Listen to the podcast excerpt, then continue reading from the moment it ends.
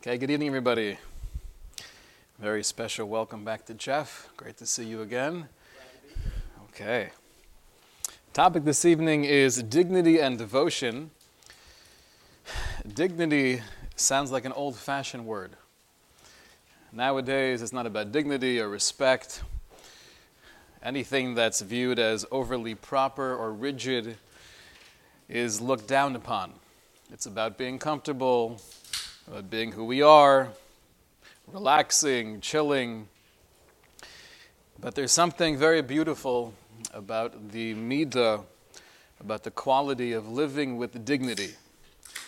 And when we do so, although it might not be the, uh, the norm in the world, but if we hold ourselves to a higher standard and we interact with others and we converse and we relate to people around us in the world with a sense of chashivus, with a feeling of I'm dignified, not because I'm arrogant, I'm no more dignified than you are, but with a sense of, of pride, a feeling of, of this unique role that I have. I'm a human being.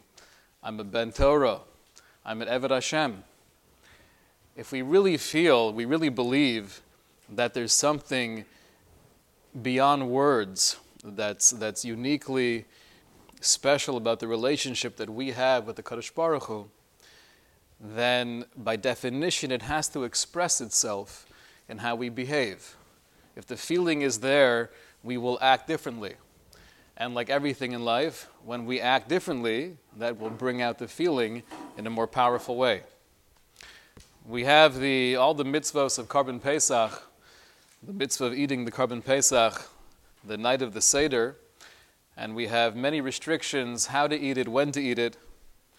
One of the, uh, the famous mitzvahs the Torah tells us is that etzem lo sishberu bo, you should not break a bone in the Korban Pesach. So as you're enjoying the meal together with the family, sitting around the table, recalling all the miracles of Mitzrayim, as you're consuming the Korban Pesach, do not break one of the bones. The rationale behind this, the Sefer Chinuch tells us, is that she'ein kavod libnei malachim v'yoetze oretz legarer atzamos u'leshovram kekelovim. It is inappropriate for people of royalty, for people of stature, to drag the bones and, and break them like a dog would do. We're not kalovim, we're not dogs, we're human beings. And we're not embarrassed to be human beings. We're proud of that. There's no equating here. We're in a different madrega, we're in a different dimension. And therefore, the mitzvah is we have to act accordingly. Al kain b'techilas bonu leo segulas kola amim.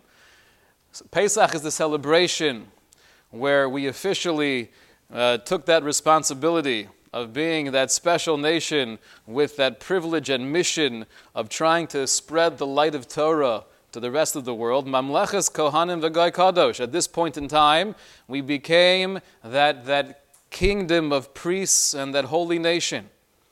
And therefore explains the Sefer Chinuch every night on Pesach, commemorating that experience, it's appropriate that we behave in a way that would be fitting for royalty. So don't break the bones of the Korban Pesach.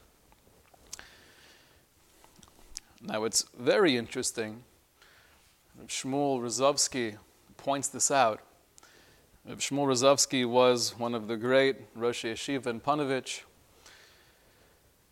His uh, shiurim, his svarim are used throughout the entire world of Torah. He points out that if according to the Sefer Chinuch, the reason why we can't break the bones of the Korban Pesach is because this was the beginning of our, our nationhood. Mamleches Kohanim v'goy kadosh. So that means not only is there an inyan, not only is there a concept to act and behave like royalty on the night of Pesach, but that means really mikan ve'elach from now on, this is who we are. And if we are B'nai Melachim, if we are an Am Segula, if we're a cherished nation, if we do have a special role to play, So then everything we do and everything we say needs to be in a higher madrega. It needs to be on a different level. Now, there's no official prohibition against breaking the bones of your chicken when you happen to be eating chicken Tuesday evening. That's only true for the Korban Pesach. But explains of Shmuel Rozovsky, the philosophy applies to every day of our lives. How we act at home, how we go to sleep, how we wake up in the morning, how we travel from point A to point B. Kol tenua yeshla mashmos. Everything we do, every action, every movement has a connotation. And if we can't live up to this standard of royalty, then what we're really doing is we're placing ourselves in the category of what the Sefer Chinuch referred to as like dragging and breaking bones like kalavim, like dogs. The goal is to live like a human being, to live like a Ben Torah, to live like someone who's really infused with that excitement, with that enthusiasm of the mission of spreading the light of Torah to the world. He says, for example, we get together and we have a meal. It could be a Shabbos Suda, it could be a dinner or a lunch. The eating itself is an avoda which means the eating is really an aspect of our service of Hashem. It's not just to fill our, uh, our void, not just to satiate the appetite, but how we eat, why we eat, what food we choose to eat. We can't get neurotic here, but explains of Shmuel Rozovsky, this is all part of living with a vision, living with a sense of dignity. I'm not doing it just to fill my stomach like an animal. I'm doing it to serve Hashem. And if we have that in mind, it's a different eating, it's a different experience.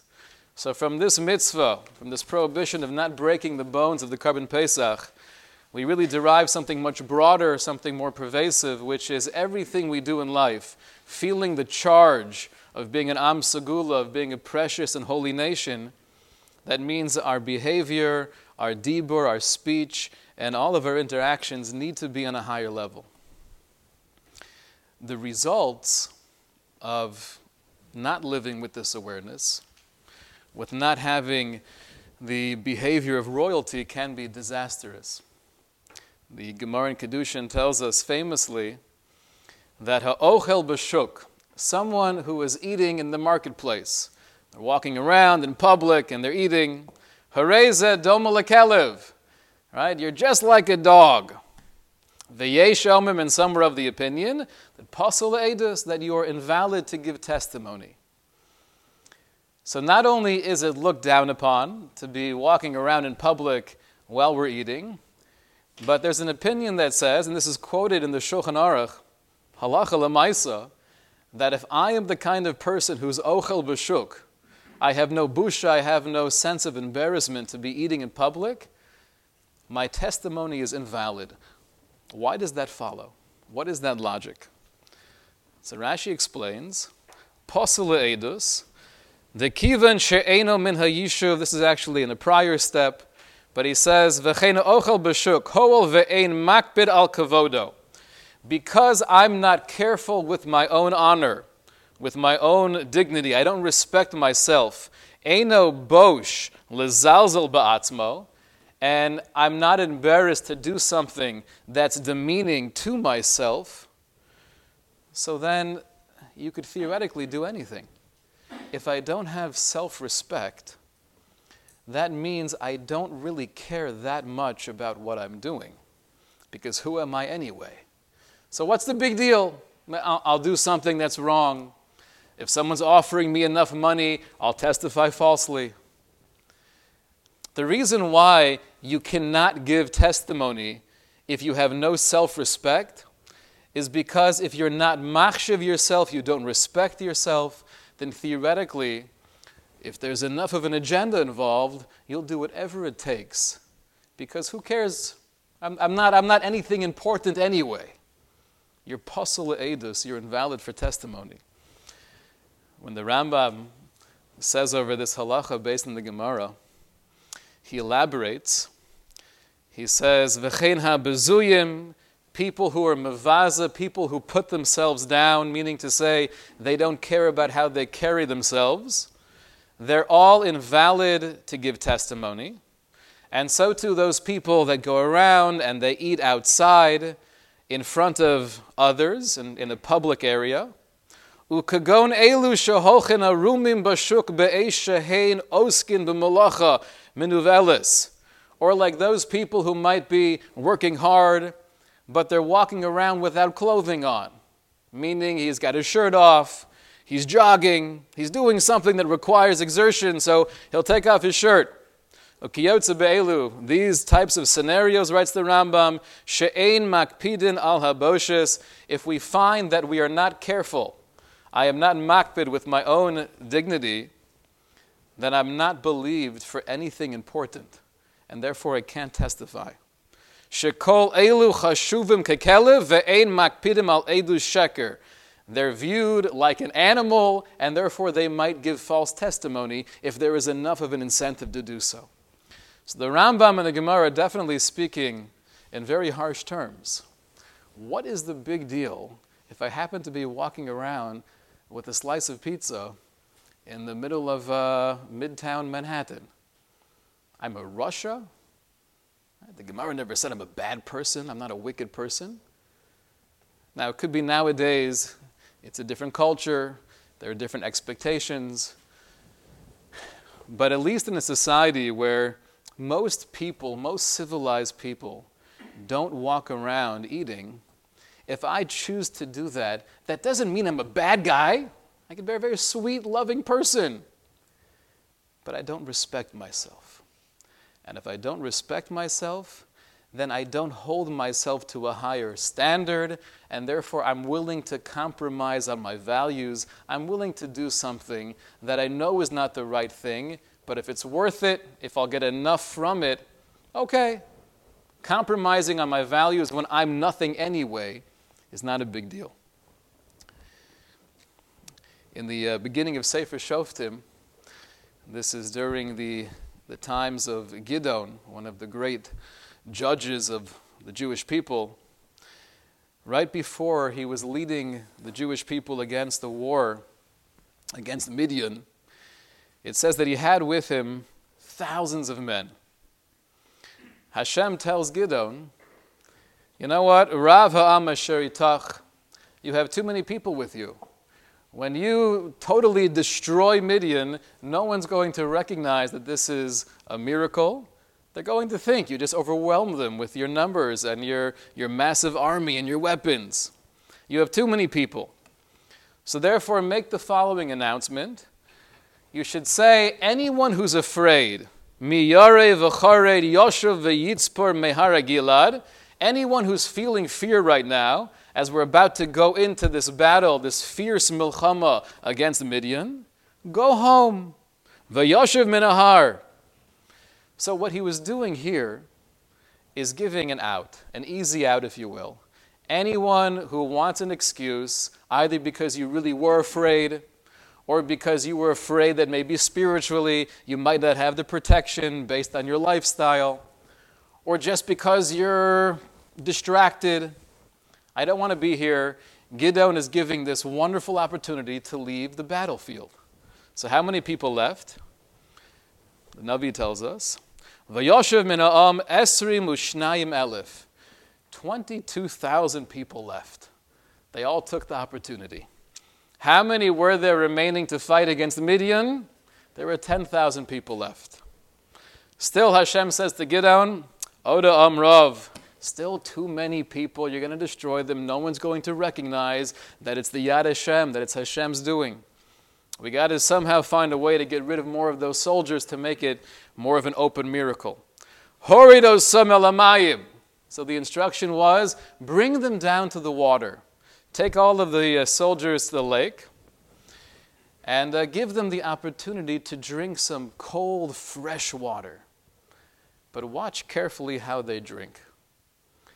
So Gideon brings all the soldiers down, and he sees there are really two groups.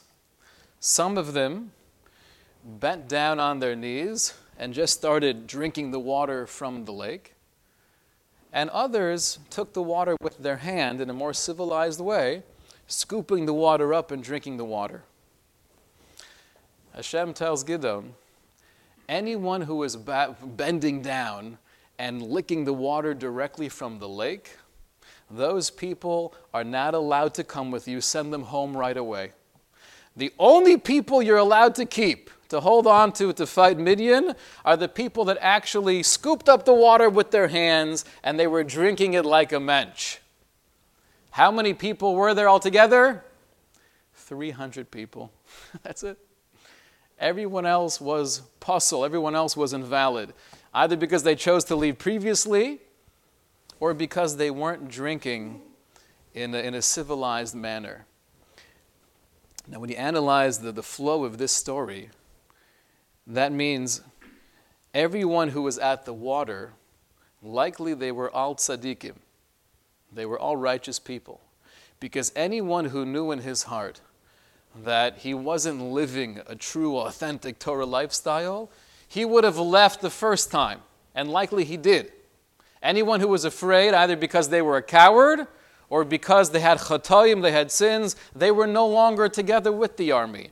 So the only people that stayed back, the 10,000 people, they were all pretty much in the category of tzaddikim. But even if you're a tzaddik, even if you're a righteous person, explains the Akedah, if you don't drink water like a mensch, you're lacking derech eretz, you're not refined, I still can't trust you. And therefore, I apologize, but please get off the battlefield. We could only take these 300 people. It's hard, and we're not going to get into politics or the discussions that have been going on in the world over the last few years.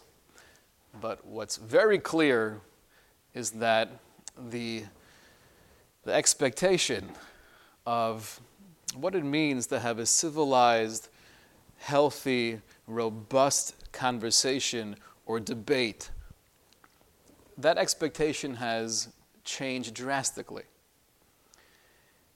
The idea of dressing in a particular way for a nice occasion, or even in the olden days, in the olden days, doesn't really mean that far back, but even when I was a kid, there was an idea that when you were going on an airplane, you'd have to dress up in nicer clothing. Right? And that was the exact opposite. Going on an airplane anyway, put some uh, sweatpants on. Coming to shul, putting aside any conversation of, of what's really considered tznius, how do we define modesty according to halacha, but putting all of the religious stuff aside, just having a sense I'm going to a beis knesses, I'm going to a holy, a holy place to daven. So of course I have to get dressed up nicely. I can't walk into shul the same way I would walk into, you know, something I was doing for recreation on a Sunday. But we live in a time where the, the, the rigid structure of being respectful and dressing respectfully, those are, those are things of the past. That could be very dangerous, though, because if we lose that sense of ehrlichkeit, of that refinement, then we're losing a sense of our own chashivus. I don't appreciate who I am. I don't respect who I am. If I don't respect who I am, if I don't respect who you are, then I'm like a kelev. I'm just like an animal. And that could lead to all sorts of very negative, very destructive choices. Now, on the other hand, to view it from a positive way, if not being machshav ourselves, if not appreciating the, the godliness that I have within is one of the most dangerous things, so then logic would dictate. Having that hakara, having that recognition, having that sense of real appreciation that I am a human being and I am created in the image of God and I do have this infinite neshama inside of me, that can make the difference between living a mediocre life and living a life of greatness. You know, oftentimes when we speak about Yiras Hashem, having fear or reverence of God, that's a very high level and that's not always uh, easily attained. But the Rebbeinu Yonah tells us there's something much more basic. even if I don't yet have a real, solid, powerful Yiras Shamayim, I, I'm not fearing God. That's not really keeping me away from doing something I feel is wrong. Says the Rabbeinu Yonah, but you can still fear yourself. Which means that if I hold myself in high regard, then I might be tempted to do something. I might want to say something that I know is hurtful, but I'm going to hold myself back. Not necessarily because I'm such a righteous person, not necessarily because I know God is looking and He wouldn't approve of this, but I'm looking. I'm standing right here. How could I allow myself to speak like this? This is not who I am. I'm a Ben Adam. I'm a mensch. I'm a dignified human being. I can't bring myself down to this level. I can't have this kind of back and forth. You have to rise above it. Not because I'm better than you, but because we're all B'nai Adam. We can't be acting like this. So I may not be afraid of God thoroughly enough to stop me or to hold me back, but I could still be afraid or stand in reverence of myself. The words of the Rebbeinu Yonah, he says, Yevush me'atzmo, ve'yevush me'avosav. I should feel embarrassed not because I'm standing before God, but because I'm standing before myself. I should feel embarrassed to continue on this track that I know I should not be going down right now because of my, my, my, my, my ancestors, what, what they would what want from me, what they expect from me. V'yoshiv lenafsho v'yomar, I should say to myself, I should encourage myself, Adam gadol v'choshev kamoni, someone of my stature. Right? Here I am, I'm a human being. I'm, I'm a member of Klal Yisrael. Vashani ben Gedolim ben Malche Kedim. And I have an amazing yichus. I have this, this legacy going back to Har Sinai of the greatest human beings ever to walk this planet. And not, not focusing on the guilt aspect of it. How could I possibly do this? Because Zaidi would give his life, right? Zaidi would have died to daven one more mincha how could I not daven mincha with real intention? Sometimes that works, sometimes it doesn't. But going beyond the guilt, empowering ourselves with the recognition that I come from a legacy of greatness. I don't want that to stop with me. I want to be able to pass that on. How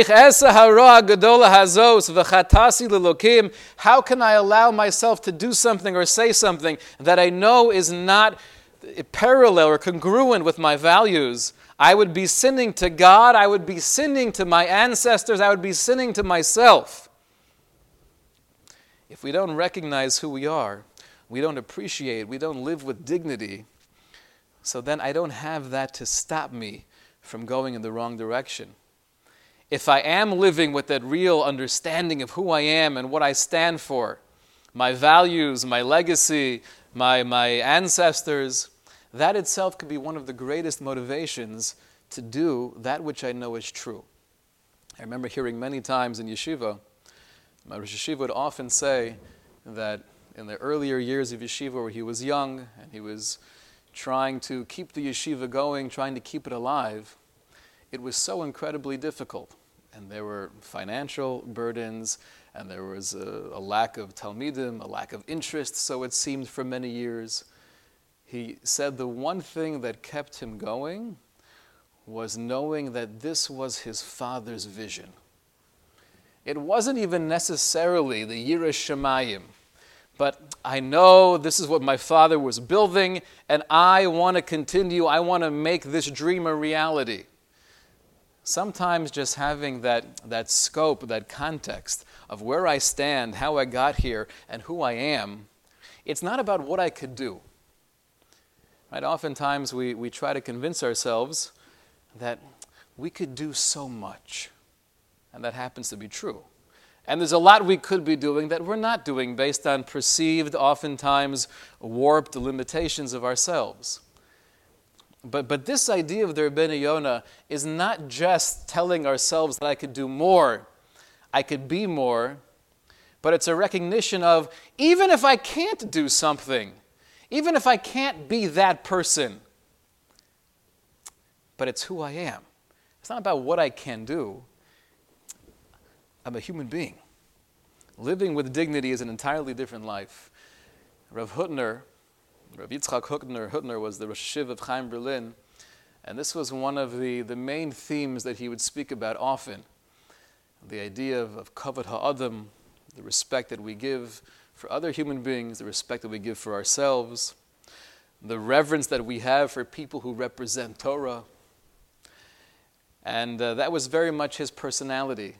He was on the plane, the TWA plane that was hijacked in 1970. And they say the, the story that one of the terrorists went over to Rav Hutner. I guess in those days they made terrorists different than they do nowadays. The terrorist had a, a bottle of Coke. And he knew that he was a famous, well known rabbi. So he offered Rav Hutner a bottle of Coke. It was warm. So Rav Hutner said, Thank you, but I only drink soda with ice. It's all right. That's living with dignity. I don't drink warm soda. Sorry. There's a, a, story that's actually alluded to a few places in the Gemara, but the story itself we don't actually have in the Gemara. But we find in the Midrashim that there was a young man who he was traveling and he hears screaming from a distance. He wasn't sure where the screaming was coming from, and he sees there's a massive be'er, there's a well, and he looks into it and he hears something, but it's so deep he can't see the bottom of it. He realizes that what he's hearing, these are the screams of a, of a young woman. So, the way the Chazal describe his uh, response is he jumps into action and heroically he saves her and he brings her out of the be'er, but he makes one condition. He says, You know, I saved your life. I think it's only appropriate that you should marry me. And she was okay with that. She said, Fine, that'd be wonderful. The Chazal go on to relate, though, that he was so caught up in the moment that he didn't want to wait to go through the proper procedures of eris and, and, and, and Nisuin and Chuppah. So she said back to him, not wanting to compromise on her values, she said, Me'eza amata. One second. Before we go any further, from what nation are you? Where are you coming from? So he explained with a a tone of pride. Mi Yisrael ani. I'm a Jew. Malcolm Ploni, I come from here. The Cohen ani. And not only am I a Yid, not only am I Jewish, but I'm a Cohen. So she says back to him, Wow, I'm also from a similar place. My mishpacha, my family goes back generations as well. So she says to him in her brilliance, one second. I'm kadosh kamoscha. You, you're part of this holy nation of Klal Yisrael, and you're part of Shevet Levi, you're, you're part of the kahuna, the elite. Shebacher b'cha kadosh baruch Hu, that Hashem chose you, Hashem sanctified you from the rest of the other nations and even from the rest of Klal Yisrael. Atam avakesh. You want to act like an animal? to marry me in an improper way without going through the process? Below ksuva, below kedushin? And after he heard those words, he said, No, no, no, I would never want to do that.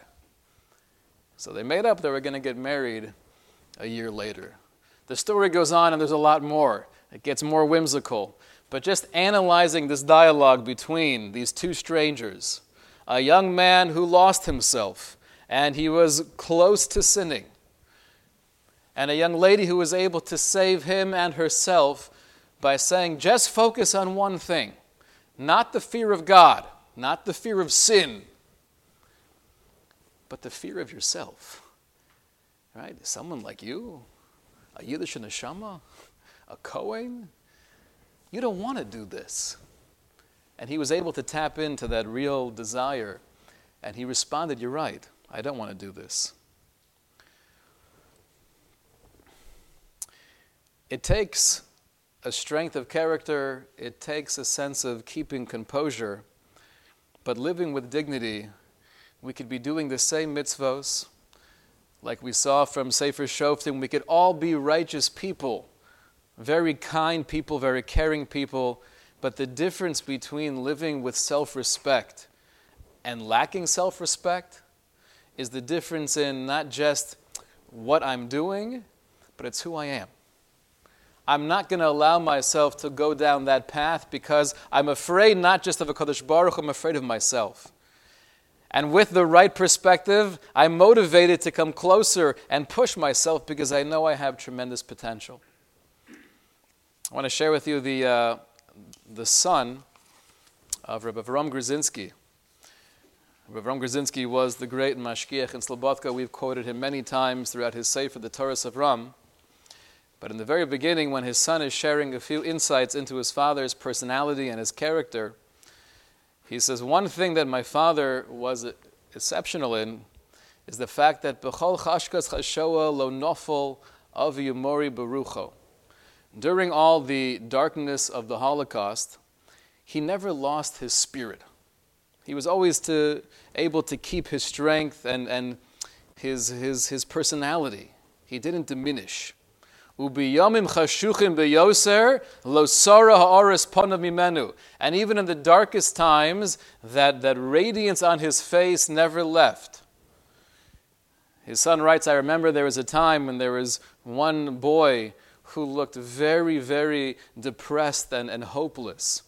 And it was a Friday afternoon right before Shabbos, and my father, the Toras Avraham, said to this boy, Shabbos is coming. It's Shabbos Kodesh. We have to be mekabel and mitoch simcha. We have to accept it with a feeling of joy. He meant that. He felt that. His son goes on to say that there are some times in the house, living in the Kovna ghetto, where they would go days without eating hardly anything. And then, if they got lucky and somehow someone in the family brought home some food, any normal human being, if you have not eaten in a day or two, and finally you have a chance to have a few scraps of bread or some potato skins, you would just eat it. But that's not what the Toras Avraham did. He said, okay, Baruch Hashem, we have a meal here, we have a Suda. And he would take the dishes, and he, together with his wife, they would set the table. And he would sit down with the silverware, and he would make sure to eat the meal like a mensch, even though there was only this much to eat. But this is what we do. Everything in life has to be with the Seder, with the Messinus, being thoughtful. We can't be rushed. I'm not going to be like a behemoth who just eats the food standing up. Let's sit down like a mensch because we're dignified human beings. The Toras Avraham, his son explains, was an ish halacha, was a man who lived and eventually died through the halacha. What does the Torah dictate of me? And it's only when you're living with a sense of real, real self respect are you able not to crumble to the, the, the, the calamity or the tortures of the moment, but you're able somehow to rise above that. He was an ish halacha to the point where, when the Germans were invading Kovna and we all had to flee together, he said, There was a group of us running my father, though, he was wearing his kapata, he was wearing the outfit that he would usually wear when he went into the yeshiva to teach Torah. The same way he would dress up when he went to Slobodka, that's how he was dressed when he was running away from the Germans, leaving Kovna. So one of the family members asked him the question it, it looks like you're walking into yeshiva right now. Why are we dressed so nice? And Rav Ram Grodzinski answered back, he says, it's a halacha. The Gemara says, "Afilu b'shas asakana lo yeshana adam es atzmo min harabana shalo." Even in a time of danger, I should never compromise my dignity. Harabana shalo. This is who I am. This is how we act. The fact that we have to be running away, that's the call of the hour. That's pikuach nefesh. We're doing a mitzvah. But, but this is who I am.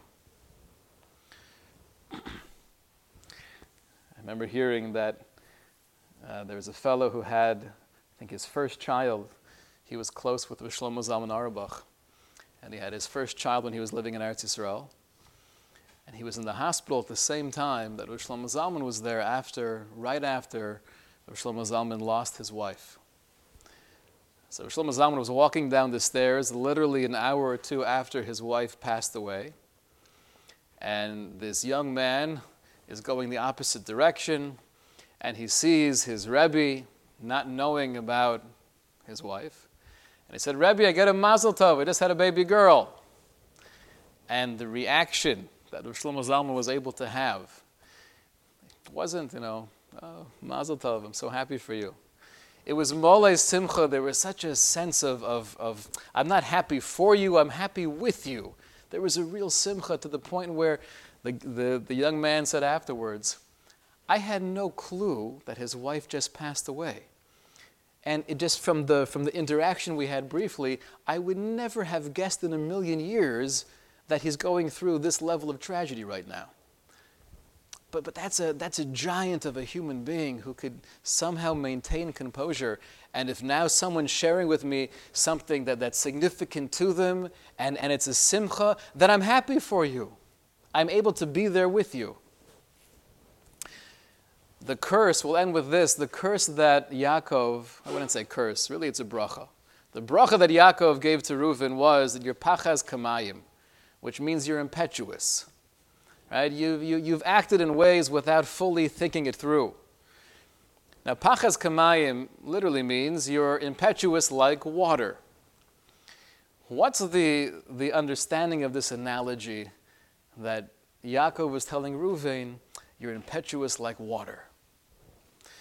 So Rabbi Yerucham Levovitz explains that when you have water, it could be in any kind of cup or a bowl. You move the bowl or a cup slightly, what happens? The water moves as well. You tilt it like this, the water spills out. Pachas Kamayim, Yaakov was telling Reuven, you can't be swayed, you can't be moved by what's going on around you. You can't be blown over by the winds if they're political winds, if they're medical winds, if they're financial winds blowing very hard. What's the opposite of pachas kamayim? Explains Rabbi Yerucham.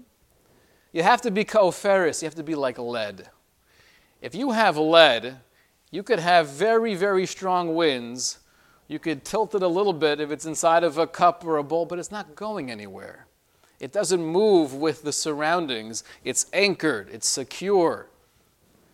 Pachas kamayim is when we don't have that dignity. That I'm willing to go in any which way, whatever feels good at the time. Does it fit with my values? Does it not fit with my values? Is this the way I should be doing it? It doesn't really matter because who am I, anyways? And therefore, my political views, my hashkafic views, my relationship, who I choose to speak about negatively, it just all keeps on going in many different directions because I don't have that anchor the anchor of Avodas Hashem, the anchor of Avodas Hashem is don't break the bones of the Korban Pesach. To live with a sense of respect. Not only do I respect and love you, but I have to respect myself. Not about what I can do. I could do a lot of Mirz Hashem, but it's who I am. And living with that recognition, we open up doors and we could accomplish things that we never thought were humanly possible. Shkoyach.